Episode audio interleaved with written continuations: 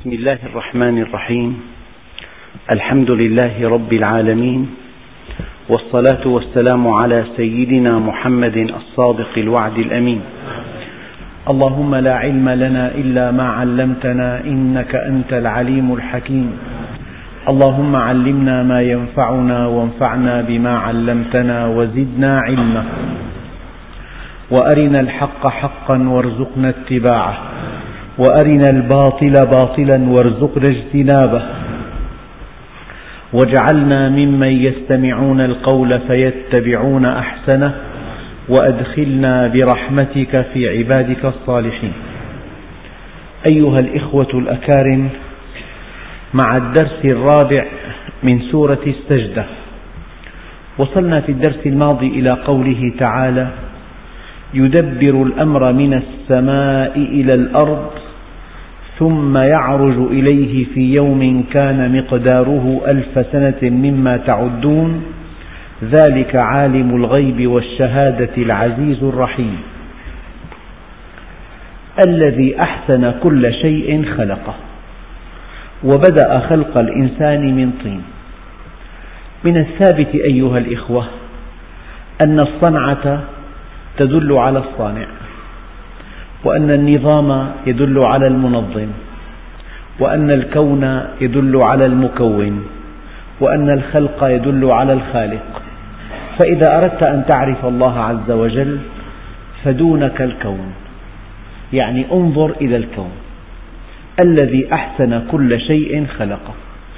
يعني أن يخلق الكون صدفة فهذا من سابع المستحيلات. وهذا تنفيه كل الأدلة العقلية. إذا هذا الكون له مكون. الإنسان إذا تأمل تأملا دقيقا وقال هذا الكون خلقه إله عظيم. لماذا خلقه؟ وماذا يريد مني؟ وماذا بعد الموت؟ الإنسان إذا كان يملك فكرة صحيحة عن حقيقة الكون وعن حقيقة الحياة وعن حقيقة الإنسان. إذا عرف هذه الأسئلة الثلاثة إجابات هذه الأسئلة الثلاث عندئذ يكون قد بدأ السير على طريق الإيمان. الذي أحسن كل شيء خلقه. فالآية الكريمة في سورة تبارك ما ترى في خلق الرحمن من تفاوت. يعني في إحكام دقيق. أي شيء خلقه الله؟ كامل في الخلق كامل في الصفات. ربنا عز وجل قال أحسن كل شيء.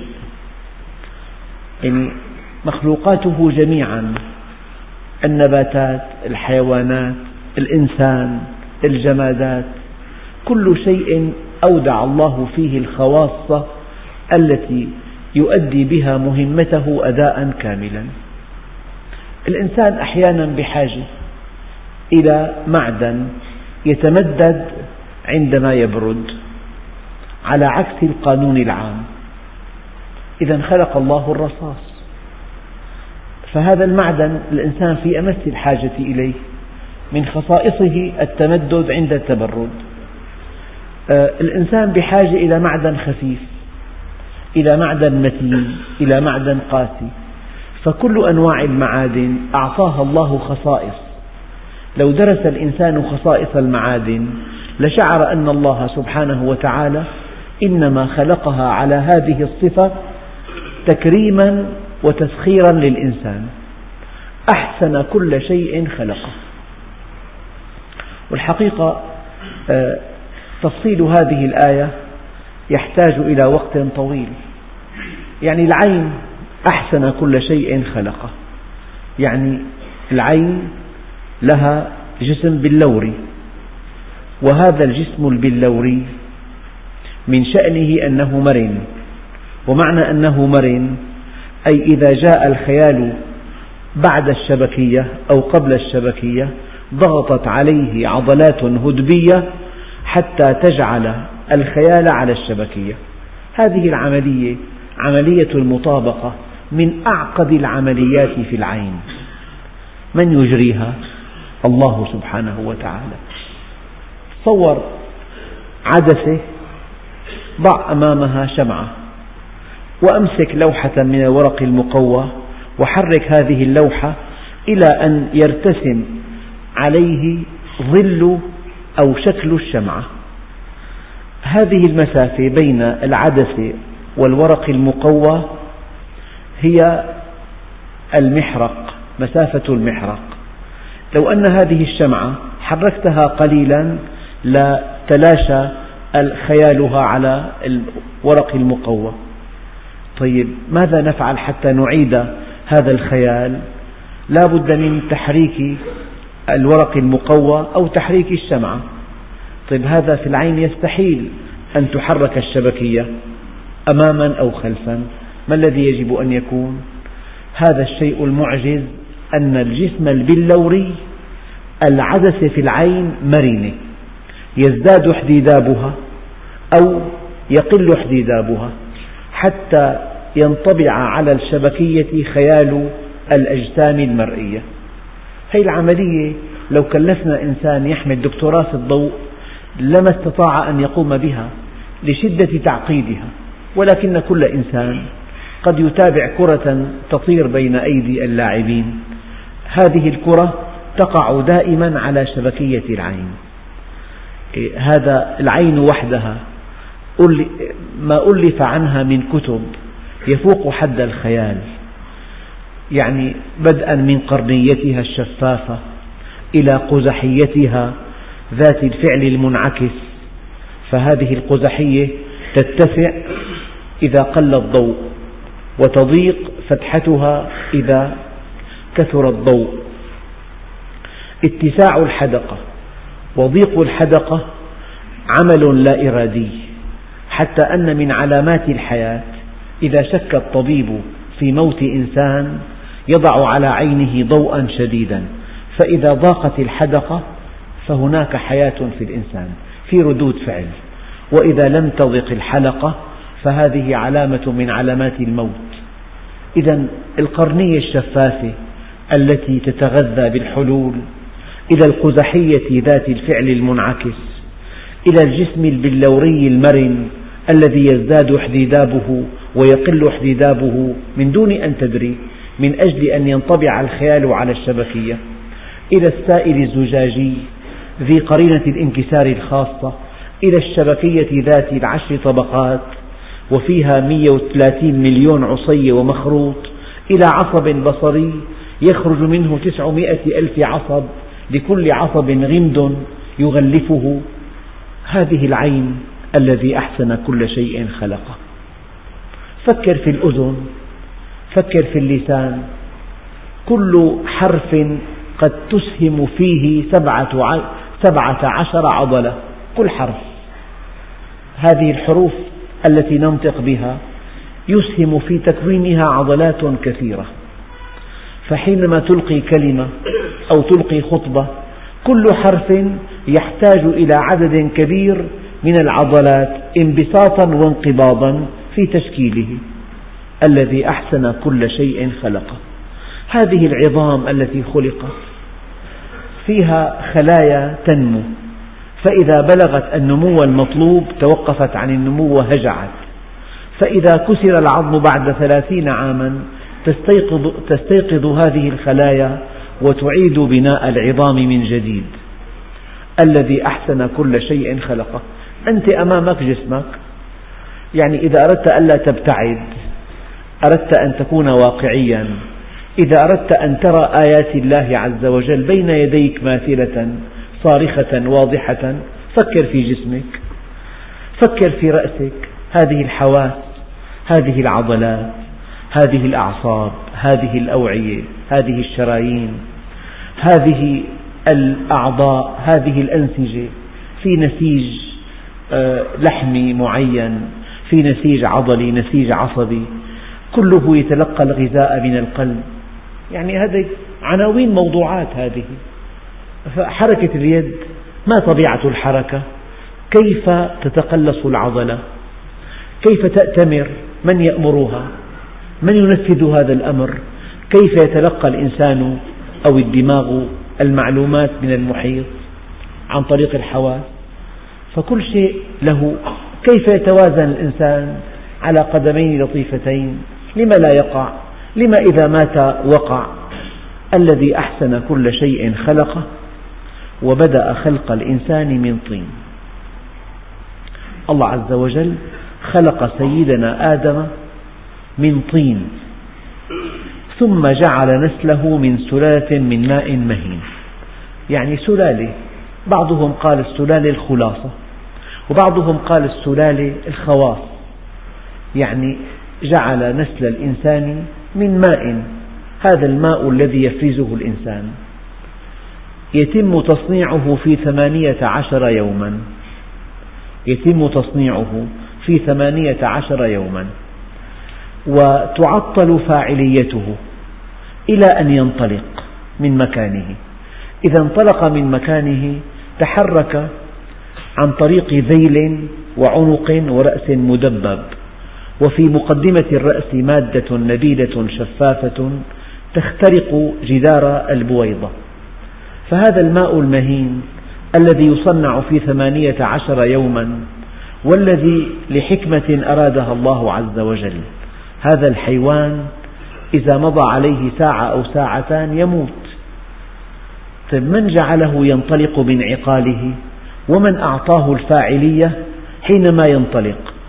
لو أنه وهو مخزن في الخصيتين أعطي الفاعلية لمات في مستودعاته. إذا حينما ينطلق تعطى فاعليته فإذا عاش ساعتين أو أكثر فقد فاعليته ومات. إذا وصل إلى البويضة حوين قوي ولقح البويضة تشكل الإنسان من هذه البويضة الملقحة.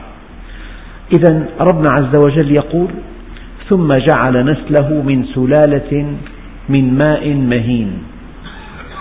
خلاصة من ماء مهين. إنا خلقنا الإنسان من نطفة أمشاج نبتليه نطفة أمشاج. يعني هذه النطفة في عليها معلومات. خمسة آلاف مليون معلومة. وهذه البويضة عليها معلومات. خمسة آلاف مليون معلومة. وقد جعل الله البويضة كبيرة لتكون هدفا للحوين. ولحكمة أرادها الله عز وجل جعل البويضات التي يطلقها مبيض المرأة محدودة. يعني هذه البويضات تنتهي في سن اليأس. لو أن البويضات شأنها كشأن الحوينات تنطلق إلى آخر العمر لكان الحمل في الثمانين وفي السبعين وفي التسعين وفي الخامسة والتسعين. لكن حكمة الله عز وجل جعلت عدد البيوض في المرأة محدودا. فإذا انتهى عدد البيوض التي أودعها الله في مبيض المرأة جاء سن اليأس وتوقف الحمل. بينما الحوين الذي يفرزه الرجل يستمر في الخروج حتى نهاية الحياة. هذه حكمة بالغة من حكم الله سبحانه وتعالى. إذا نسل هذا الإنسان بدء خلق الإنسان من طين. وأما نسل بني آدم من سلالة من ماء مهين. ومعنى ماء مهين كما قال بعض المفسرين هو الماء الضعيف. معنى ضعيف يعني أي عرض يصيبه يجعل هذا الحوين ميتا. يعني يحتاج إلى وسط معين يحتاج إلى سيولة معينة إلى غذاء معين. يعني حينما يخرج هذا الماء من مكانه وينتقل عبر القنوات يصل إلى نقطة أو إلى مكان أو إلى منعطف هو منعطف البروستات هذه الغدة التي تفرز مادة مطهرة ومادة معطرة ومادة مغذية تسبح بها الحوينات صنع من؟ البروستات تغلق مجرى البول حينما يخرج ماء الحياة وتخرج مجرى ماء الحياة حينما يخرج البول. إذا خرج البول ليسير في الطريق الذي خصص له تفرز البروستات مادة قلوية تتعادل مع المادة الحامضية. فإذا خرج ماء الحياة الطريق في بول. تفرز البروستات مادة مطهرة وبعدها مادة معطرة وبعدها مادة مغذية. وهذه الغدة تعمل ثمانين عاما أو أكثر من دون كلل أو ملل. فإذا كان هناك إفراط أو تفريط تتضخم وتلتهب. صنع من الذي أحسن كل شيء خلقه؟ يعني لو أردت أن تقف عند خصائص الإنسان لوجدت العجب العجاب.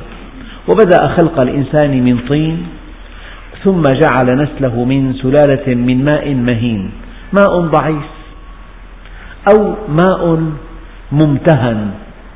يعني الإنسان يستحي من هذا الماء إذا ظهر على ثوبه. وكلنا من هذا الماء.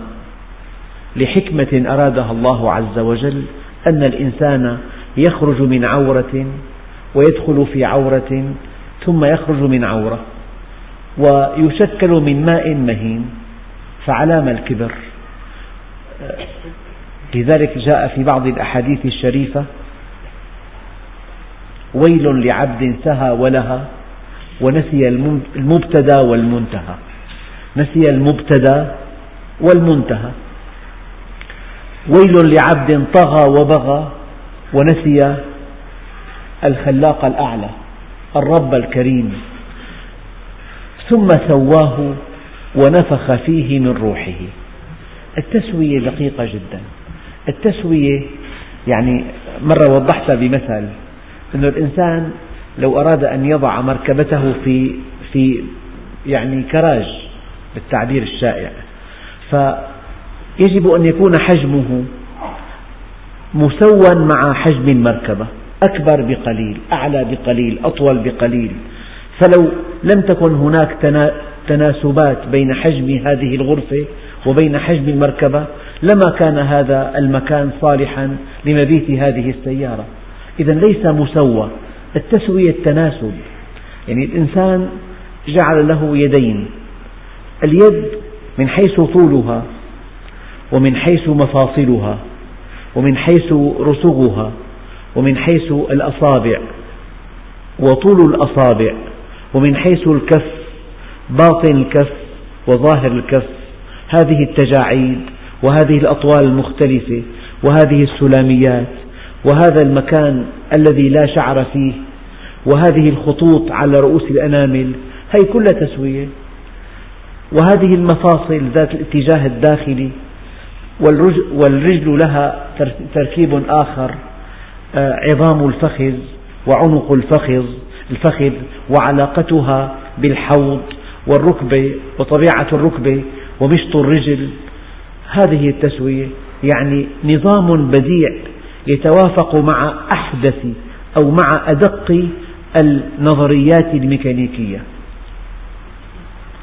ثم سواه بعد أن صار هذا الغلام هذا الجنين كائنا بشريا له رأس وله عينان وله سمع وله فم وله لسان جهاز هضم وجهاز دوران وجهاز أعصاب وجهاز إفراز وجهاز تعرق وعضلات وعظام ثم سواه ونفخ فيه من روحه. إذا دبت فيه الحياة وتحرك ونبض قلبه وجعل لكم السمع والأبصار والأفئدة قليلا ما تشكرون. طبعا السمع والأبصار والأفئدة كما قال بعض المفسرين إنما هي حواس أودعها الله في الإنسان ليتعرف بها إلى خالق الأكوان. بالعين ترى الكون وبالأذن تستمع إلى الحق وبالفؤاد الذي إذا جاء مع السمع والبصر يعد الفكر الذي أودعه الله في الإنسان. فهذه العين وهذه الأذن وهذا الفكر مناط التكليف وجعل لكم السمع والأبصار والأفئدة. بالعين ترى آيات الله الدالة على عظمته وبالأذن تستمع إلى كلام الله عز وجل وإلى سنة نبيه. بالعين والفكر تعقل وبالأذن تسمع. وأنت أمام آيات تحتاج إلى تفكر وبين نقل يحتاج إلى تدبر. النقل عن طريق الأذن يحتاج إلى تدبر والكون عن طريق العين يحتاج إلى تفكر. فمن خلال الكون تتعرف إلى الله عز وجل ومن خلال الأذن تتعرف إلى أمره ونهيه فتعبده.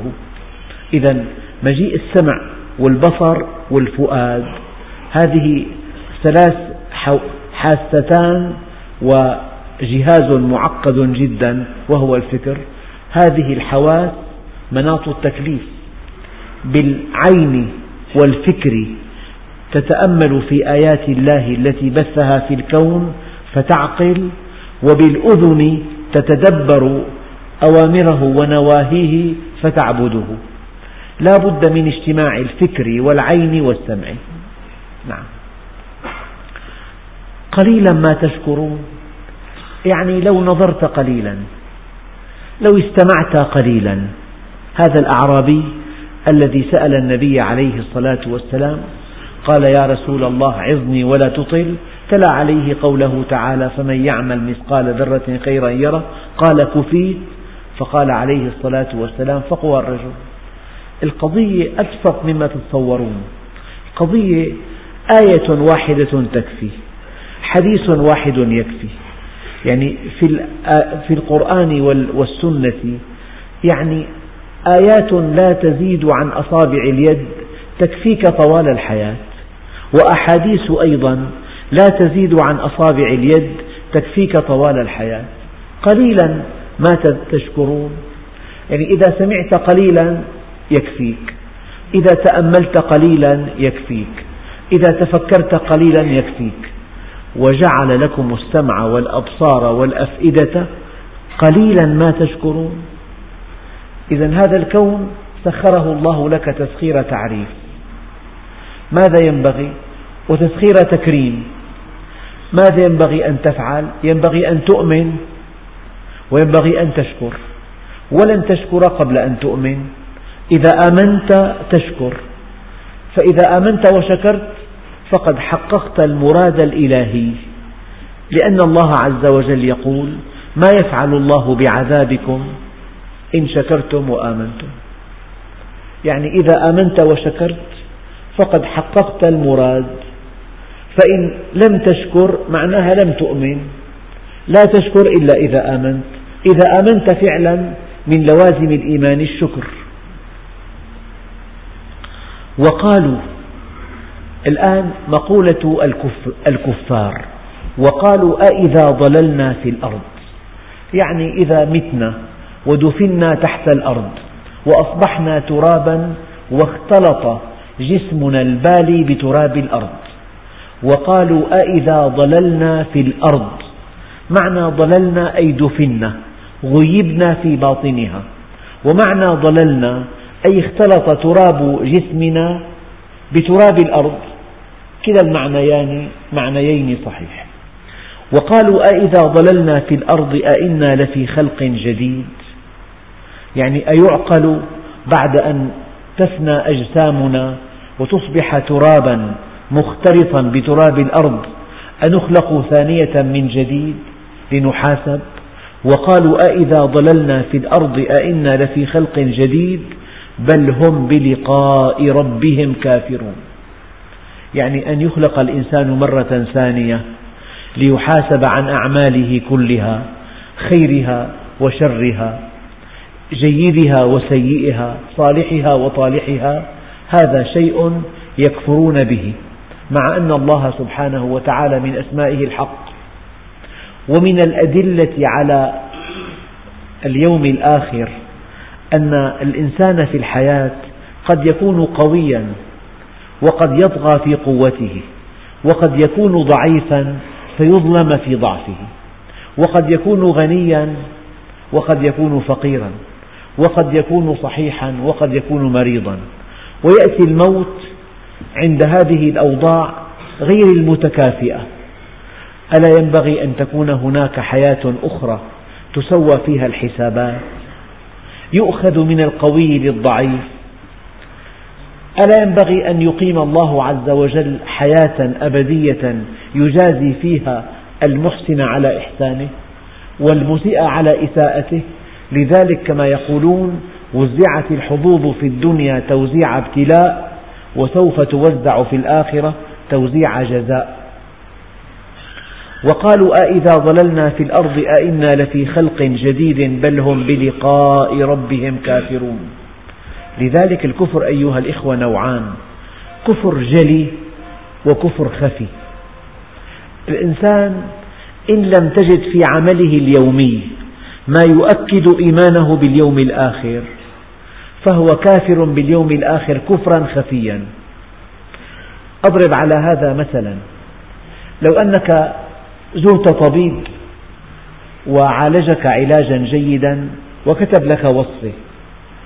قد تصافح الطبيب وقد تشكره على عنايته بك ولكن لمجرد أنك لا تشتري هذا الدواء لست واثقا من علم هذا الطبيب. فعدم شراء الدواء تكذيب لعلمه ولو أثنيت على علمه. فالتكذيب نوعان تكذيب جلي وتكذيب خفي مبطن. أنت إذا قلت أنا مؤمن بالجنة والنار أنا مؤمن باليوم الآخر ولم تعمل لليوم الآخر ولم نجد في حركتك اليومية ما يدل على خوفك من النار ولا طمعك في الجنة. فنقول إنك تكذب باليوم الآخر تكذيبا عمليا لا تكذيبا قوليا. فلذلك بل هم بلقاء ربهم كافرون. لمجرد أن تعمل للدنيا وحدها لمجرد أن تأكل مالا حراما ليس لك لمجرد أن تتحرك بلا ضابط وبلا, وبلا منهج وبلا قيم لمجرد أنك لا تأتمر بما أمر الله ولا تنتهي عما نهى الله لمجرد أنك تعصي الله ولا تنوي أن تتوب من هذه المعصية. لمجرد أنك مقيم على معصية الله فهذا يؤكد عدم إيمانك باليوم الآخر. ولو آمنت باليوم الآخر حق الإيمان لاختلفت كل علاقاتك اليومية لاختلفت كل حياتك لظهر هذا واضحا في سلوكك. لذلك الذي يؤمن بالآخرة يقول لك هذه حرام لا أفعلها والله إني أخاف الله رب العالمين. هذه معاذ الله هذه ما بجوز. في بحياتك ورع في بحياتك خوف هذه لا أفعلها وهذه لا, لا أقبلها وهذه لا ترضي الله وهذه أعاقب عليها يا أخي. أما الذي يفعل ما يشتهي ويتحرك كما يحلو له من دون قيد ولا شرط ولا ولا منهج ولا ضابط هذا يجب أن يؤكد لنفسه أنه ليس مؤمنا باليوم الآخر بل هم بلقاء ربهم كافرون. فالإنسان حتى ما يغش نفسه يعني في نوع من النموذج الآن إنسان انتماءه إسلامي بيحب يسمع كلام الحق بيحب هيك يحضر مجالس علم بيحب عنده عواطف إسلامية إذا كان سمع نشيد بيتأثر. لكن بتلاقي يعني أفكاره في واد وأعماله في واد. هذا النموذج لا يجدي. ولا تقوم عليه أمة قوية. لا, تقوم لا يقوم المجتمع الإسلامي الصحيح إلا على أفراد متمسكين بمبادئ الإسلام. لذلك بل هم بلقاء ربهم كافرون. إما أن يكون الكفر جليا إما أن يقول الإنسان أنا لست قانعا باليوم الآخر هذا كفر به جلي. وإما أن تعلن بلسانك أنك مؤمن باليوم الآخر وليس في العمل ما يؤكد ذلك. هذا كفر خفي. فالتكذيب جلي وخفي. وقالوا أئذا ضللنا في الأرض أئنا لفي خلق جديد بل هم بلقاء ربهم كافرون؟ قل يتوفاكم ملك الموت الذي وكل بكم. كل مخلوق يموت ولا يبقى إلا ذو العزة والجبروت. الليل مهما طال فلا بد من طلوع الفجر والعمر مهما طال فلا بد من نزول القبر. كل ابن أنثى وإن طالت سلامته يوما على آلة حدباء محمول. فإذا حملت إلى القبور جنازة فاعلم بأنك بعدها محمول. قل يتوفاكم ملك الموت. ما منا واحد أيها الإخوة إلا وهو يصدق بأن الموت حق. لكن الفرق بين المؤمن وغير المؤمن أن المؤمن يستعد لهذا اليوم بينما غير المؤمن يفاجئه ذلك اليوم. يأتيه على غير موعد ويأتيه على غير استعداد لذلك يصعق الكافر حينما يأتيه ملك الموت. عندئذ يقول يا ليتني قدمت لحياتي عندئذ يقول رب ارجعوني لعلي أعمل صالحا. عندئذ يقول يندم بعد فوات الأوان. قل يتوفاكم ملك الموت الذي وكل بكم ثم إلى ربكم ترجعون. ترجعون لتحاسبوا على أعمالكم كلها خيرها وشرها جليلها وحقيرها صالحها وطالحها. هذا معنى قوله تعالى فمن يعمل مثقال ذرة خيرا يره ومن يعمل مثقال ذرة شرا يره. العمل مهما بدا لك صغيرا صغيرا تحاسب عليه. الآن ربنا عز وجل ينقلنا إلى مشهد من مشاهد يوم القيامة. ولو ترى إذ المجرمون ناكسو رؤوسهم عند ربهم رب ربنا أبصرنا وسمعنا. فارجعنا نعمل صالحا إنا موقنون. لو تشاهد يا محمد هؤلاء المكذبين هؤلاء المعاندين هؤلاء المستكبرين هؤلاء المكذبين لو تشاهدهم يوم القيامة وهم ناكسو رؤوسهم خجلا وخزيا وشعورا بالعار. إن العار ليلزم المرء يوم القيامة حتى يقول يا ربي لئن ترسل بي إلى النار أهون علي مما ألقى وإنه ليعلم ما فيها من شدة العذاب. يعني هذا الذي يقول لك أنا لا أصدق. أيعقل أن يكون الإنسان ترابا ثم يخلق من جديد؟ يا أخي من الذي مات ورجع وقال هناك دار آخرة؟ هذه كلمات الجهال كلمات العوام كلمات المعاندين كلمات الماديين هذه الكلمات التي يتبجحون بها في حياتهم وفي أوج قوتهم وصحتهم وجبروتهم. لو رأيته لو رأيت هؤلاء وهم ناكسو رؤوسهم عند ربهم. يعني في الدنيا تقريبا هناك بعض العصابات. هذه العصابات وهي قبل أن يلقى القبض عليها لها مظاهر القوة ورئيس العصابة يهدد أتباعه فإذا ألقي القبض عليهم جميعا وأودعوا في السجن وجاء من يصورهم لتحقيق صحفي تراهم ناكسو رؤوسهم وأبصارهم في الأرض لشعور الخزي والعار. هذه صورة نراها كل يوم أيام مجرم حينما يصور في الجريدة ترى رأسه منخفضا وبصره ناكسا. لماذا؟ لأنه تلبس بالخزي والعار. ولو ترى يا محمد هكذا المعنى. ولو ترى إذ المجرمون ناكسو رؤوسهم عند ربهم ربنا أبصرنا وسمعنا.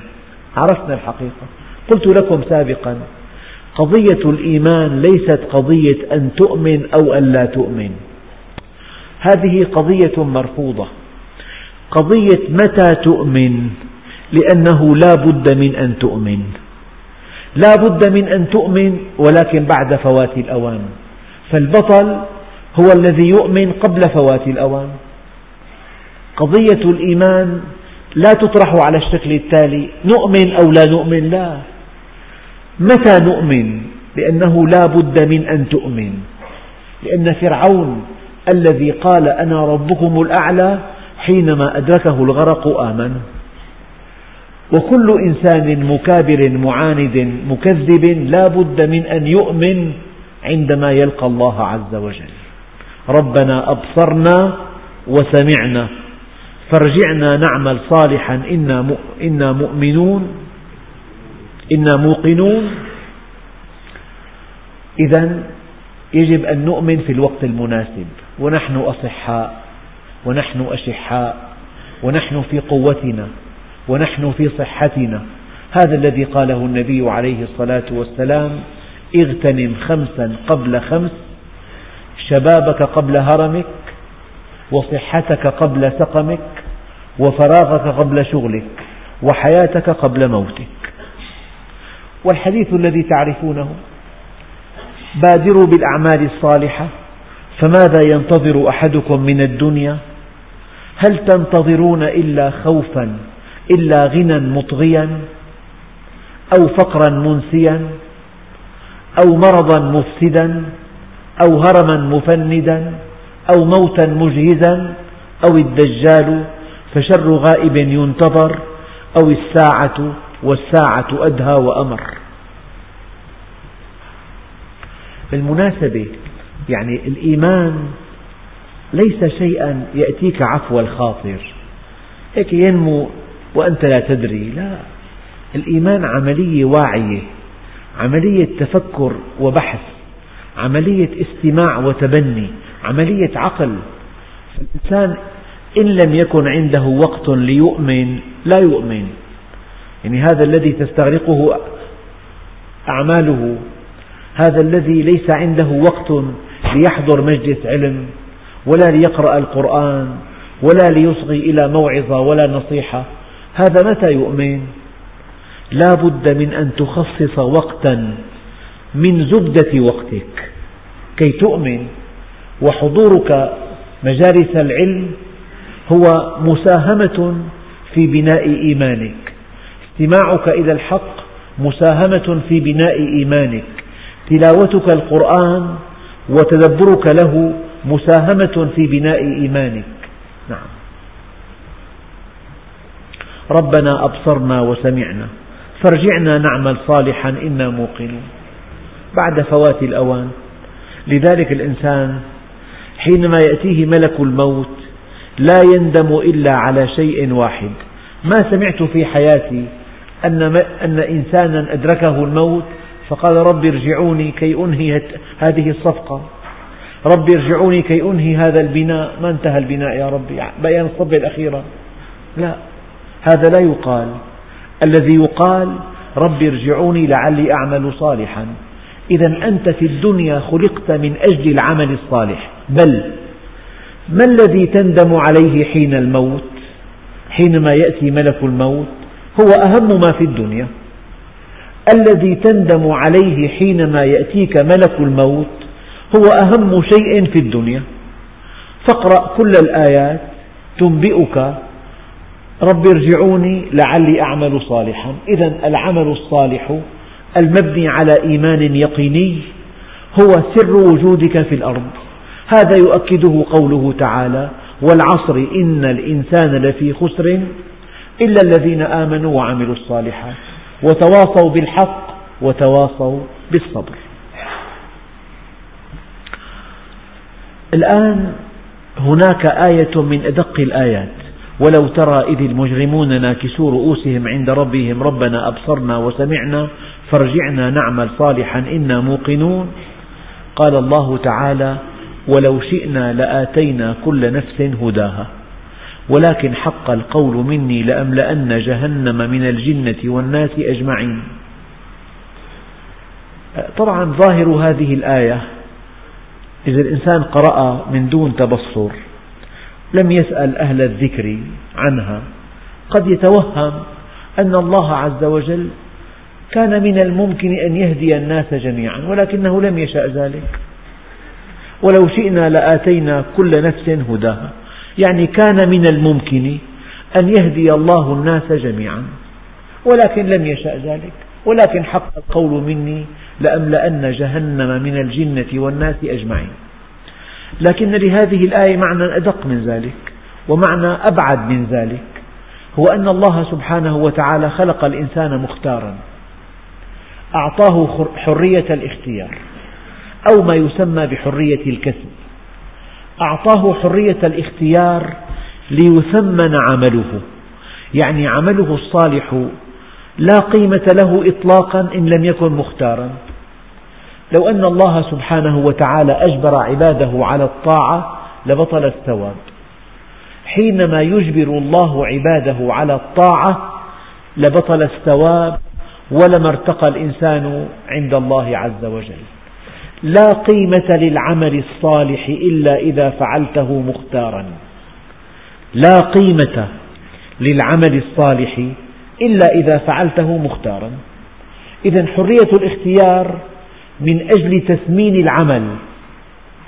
لو أن الله سبحانه وتعالى أجبرك على الإيمان أو أودع فيك فقط نداء العقل ولم, ولم يضع فيك نداء الغريزة.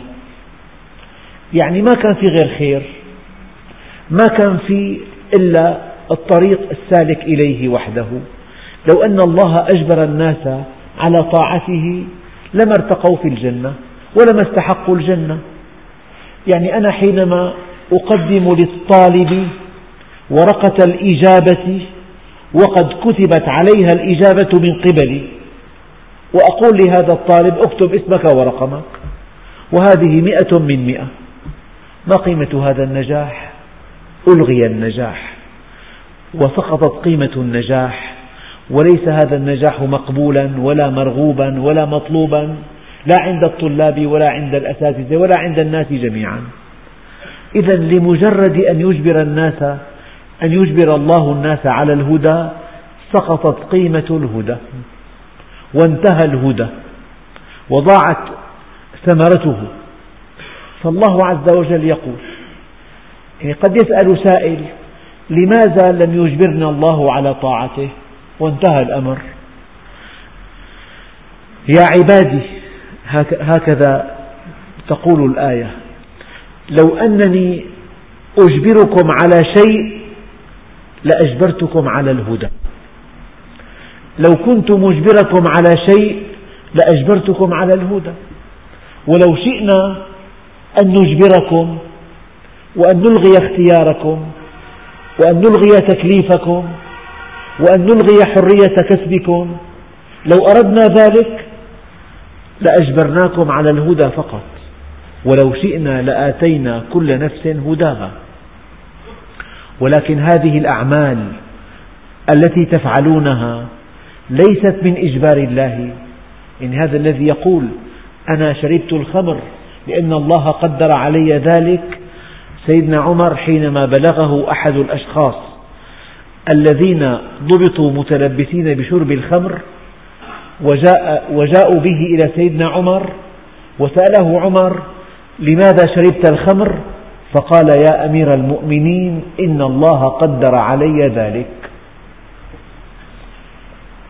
فقال رضي الله عنه أقيموا عليه الحد مرتين. مرة لأنه شرب الخمر ومرة لأنه افترى على الله. قال له يا هذا ويحك إن قضاء الله لم, لم يخرجك من الاختيار إلى الاضطرار. يعني أنت مخير.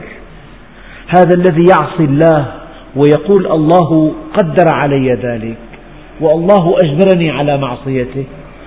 كلمات العامة طاسات معدودة بأماكن محدودة هي كلمات شيطانية لا أصل لها.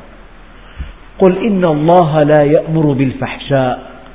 أتقولون على الله ما لا تعلمون. وقال الذين أشركوا لو شاء الله ما أشركنا. ولا آباؤنا. ولا حرمنا من شيء. كذلك كذب الذين من قبلهم حتى ذاقوا بأسنا. قل هل عندكم من علم فتخرجوه لنا؟ إن تتبعون إلا الظن وإن أنتم إلا تخرصون. هذا كذب. وهذا خرص وهذا إفك وهذا افتراء. أيعقل أن الله سبحانه وتعالى الذي خلقنا للهدى وخلقنا للرحمة أن يجبرنا على معصيته. لذلك هذا الذي يقول لو نظرت إلى العصاة بعين الشريعة لعنفتهم ولو نظرت إليهم بعين الحقيقة لعذرتهم هذا كلام لا يقف على قدميه كلام باطل. ولو شئنا أن نأخذ منكم اختياركم لو شئنا أن نلغي تكليفكم لو شئنا أن نجبركم لأجبرناكم على الهدى. أما أن نجبركم على معصية فهذا مستحيل. لو أن الله أجبرنا على شيء لأجبرنا على الهدى فقط. لكن حتى لو أجبرنا على الهدى لا قيمة لهذا الهدى ولا نرقى بهذا الهدى ولا نسعد بهذا الهدى ولن يكون هذا الهدى القسري ثمنا لجنة عرضها السماوات والأرض. لكن الهدى الاختياري أن تأتيه طائعا أن تأتيه مختارا أن تقبل عليه وبإمكانك ألا تقبل أن تحسن وبإمكانك ألا تحسن أن تستقيم وبإمكانك ألا تستقيم أن تجلس في مجلس علم وبإمكانك أن تجلس في, في دار لهو أن تغض بصرك عن محارم الله وبإمكانك أن تطلق البصر أن تخاف من أن تأكل مالا حراما وبإمكانك أن تأكله. هذا الذي يرفعك عند الله وهذا الذي يقربك منه. أن تأتيه مختارا. فلذلك ولو شئنا إنكم تدعون أنني أجبرتكم على هذه المعاصي. لو أنني أجبركم على شيء لأجبرتكم على الهدى. ولو شئنا لآتينا كل نفس هداها.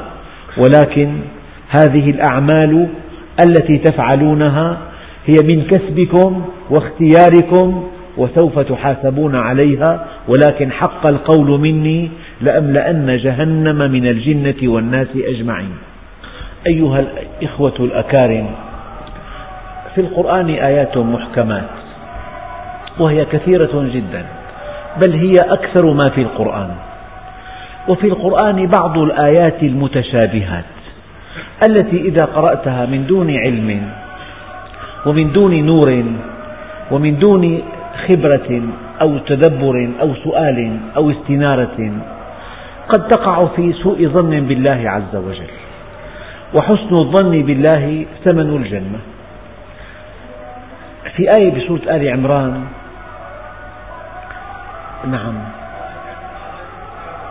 نعم غير هذه الآية. في آية آه، يظنون بالله غير الحق ظن الجاهلية. قد تظن بالله ظنا غير صحيح.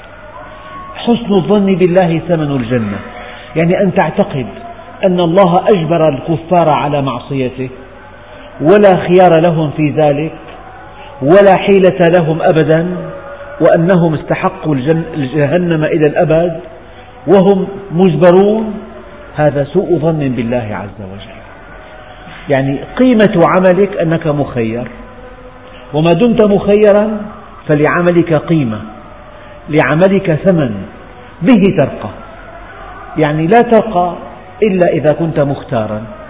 فأيها العباد إذا ظننتم أنني أجبركم على المعاصي فهذا سوء ظن بالله عز وجل. هذا ظن الجاهلية.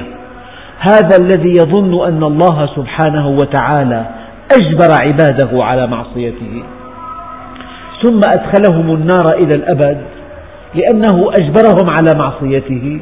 هذا هو الظن غير الحق. يظنون بالله غير الحق ظن الجاهلية. هذا الظن يهلكهم ويرديهم. إن الله عز وجل لا يأمر بالفحشاء. أتقولون على الله ما لا تعلمون؟ وقال الذين أشركوا لو شاء الله ما أشركنا. كل الآيات التي تتحدث عن اليوم الآخر فيها إشارة إلى ندم العصاة ندمهم وخزيهم وعارهم. لو أنهم أجبروا على المعصية لما ندموا؟ ندمهم علامة اختيارهم. شيء آخر قال بعض العلماء مجرد الأمر والنهي. معنى ذلك الإنسان مخير. يعني إذا كان رسمنا طريقا لهذا الإنسان عرضه ستون سنتيمتر على عرض كتفيه. وقلنا له خذ اليمين. أي يمين هذا؟ جدراء الطريق يلامسان, كتفيه. وقلنا له خذ اليمين أو خذ اليسار. هذا أمر لا معنى له. ما دام الله يأمر وينهى الإنسان إذا عنده حرية الحركة. ما دام الله قد أمرك فأنت, فأنت مخير. وما دام قد نهاك فأنت مخير. وما دمت تندم يوم القيامة فأنت مخير.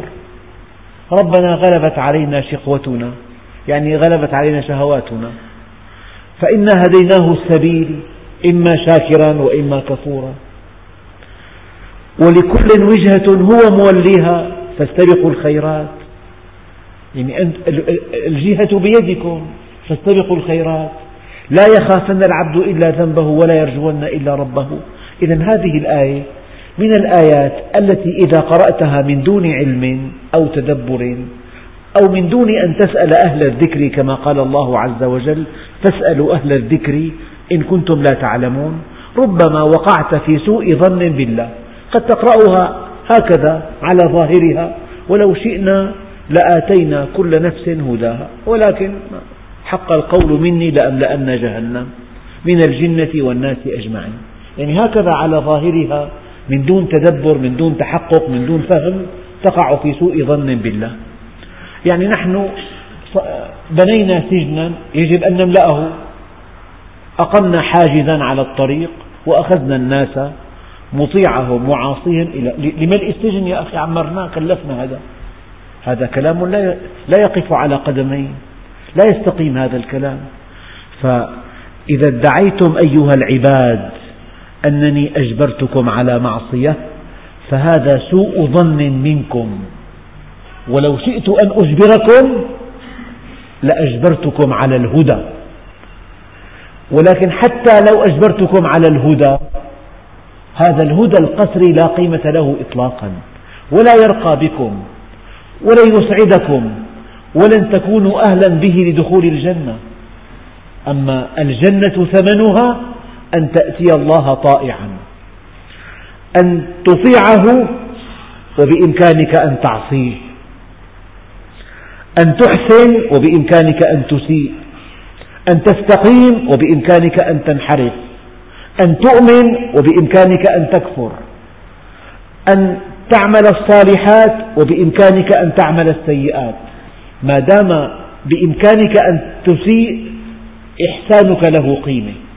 طيب لماذا جعل الله النبي ضعيفا؟ في أول الأمر بإمكانك أن تكذبه وأن تنام مطمئن البال بإمكانك أن تسخر منه. وتنام مطمئن البال لذلك هذا الذي يؤمن به للإيمان به شيء عظيم جدا. أما القوي تطيعه ولا أجر لك لأنك تخاف بطشه. تطيعه لا عن حب بل عن خوف.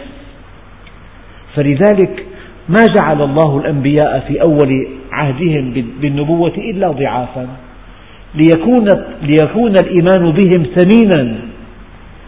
أنت تؤمن ولو لم تؤمن لكان يعني أقرب إلى مصالحك. إذا جعل الله الإيمان له ثمن. هذه الآية أتمنى أن تفهم على هذا النحو الذي يليق بحضرة الله عز وجل يليق بأسمائه الحسنى وصفاته الفضلى. ولو شئنا لآتينا كل نفس هداها. ولكن أعمالكم السيئة لم أجبركم عليها بل فعلتموها بمحض اختياركم. ومن كسبكم وسوف تحاسبون عليها ولكن حق القول مني أن من أعطيته اختيارا وأساء الاختيار سيدفع الثمن باهظا. أبدا. كل شيء له ثمن. يعني مجيئكم لهذا المجلس واستماعكم له ثمن تطبيقكم له ثمن. ولكن حق القول مني لأملأن جهنم من الجنة والناس أجمعين فذوقوا بما نسيتم لقاء يومكم هذا. هؤلاء الذين قالوا أئذا ضللنا في الأرض أئنا لفي خلق جديد؟ طيب لاحظ الناس الآن عامة الناس يحسبون حسابا لكل شيء إلا اليوم الآخر. يعني يخططون لكل شيء إلا ساعة وقوفهم بين يدي ربهم. يأخذون الأموال بلا, بلا تحفظ. يعدون أخذ المال الحرام شطارة وذكاء وحنكة وحيوية. شاطر بالله هؤلاء الذين نسوا لقاء يومهم هذا هم الأغبياء هم الأشقياء الذين سوف يدفعون ثمن آه، إغفالهم أو غفلتهم ثمنا باهظا. فذوقوا بما نسيتم لقاء يومكم هذا إنا نسيناكم وذوقوا عذاب الخلد بما كنتم تعملون. لذلك أيها الإخوة الأكارم أقول لكم لن يستقيم الإنسان على أمر الله إلا إذا آمن بوجوده وآمن بأنه يعلم ولا تخفى عليه خافية وآمن بحتمية الحساب. آمنت بوجود الله وبأنه يعلم وبأنه سيحاسب.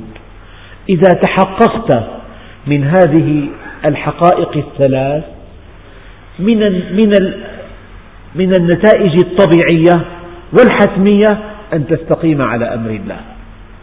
إذا حاول أن تؤمن بوجوده إيمانا حقيقيا لا إيمان ساذج إيمان تبرك إيمان حقيقي يعني إيمانك بوجود الله ظاهر في سلوكك؟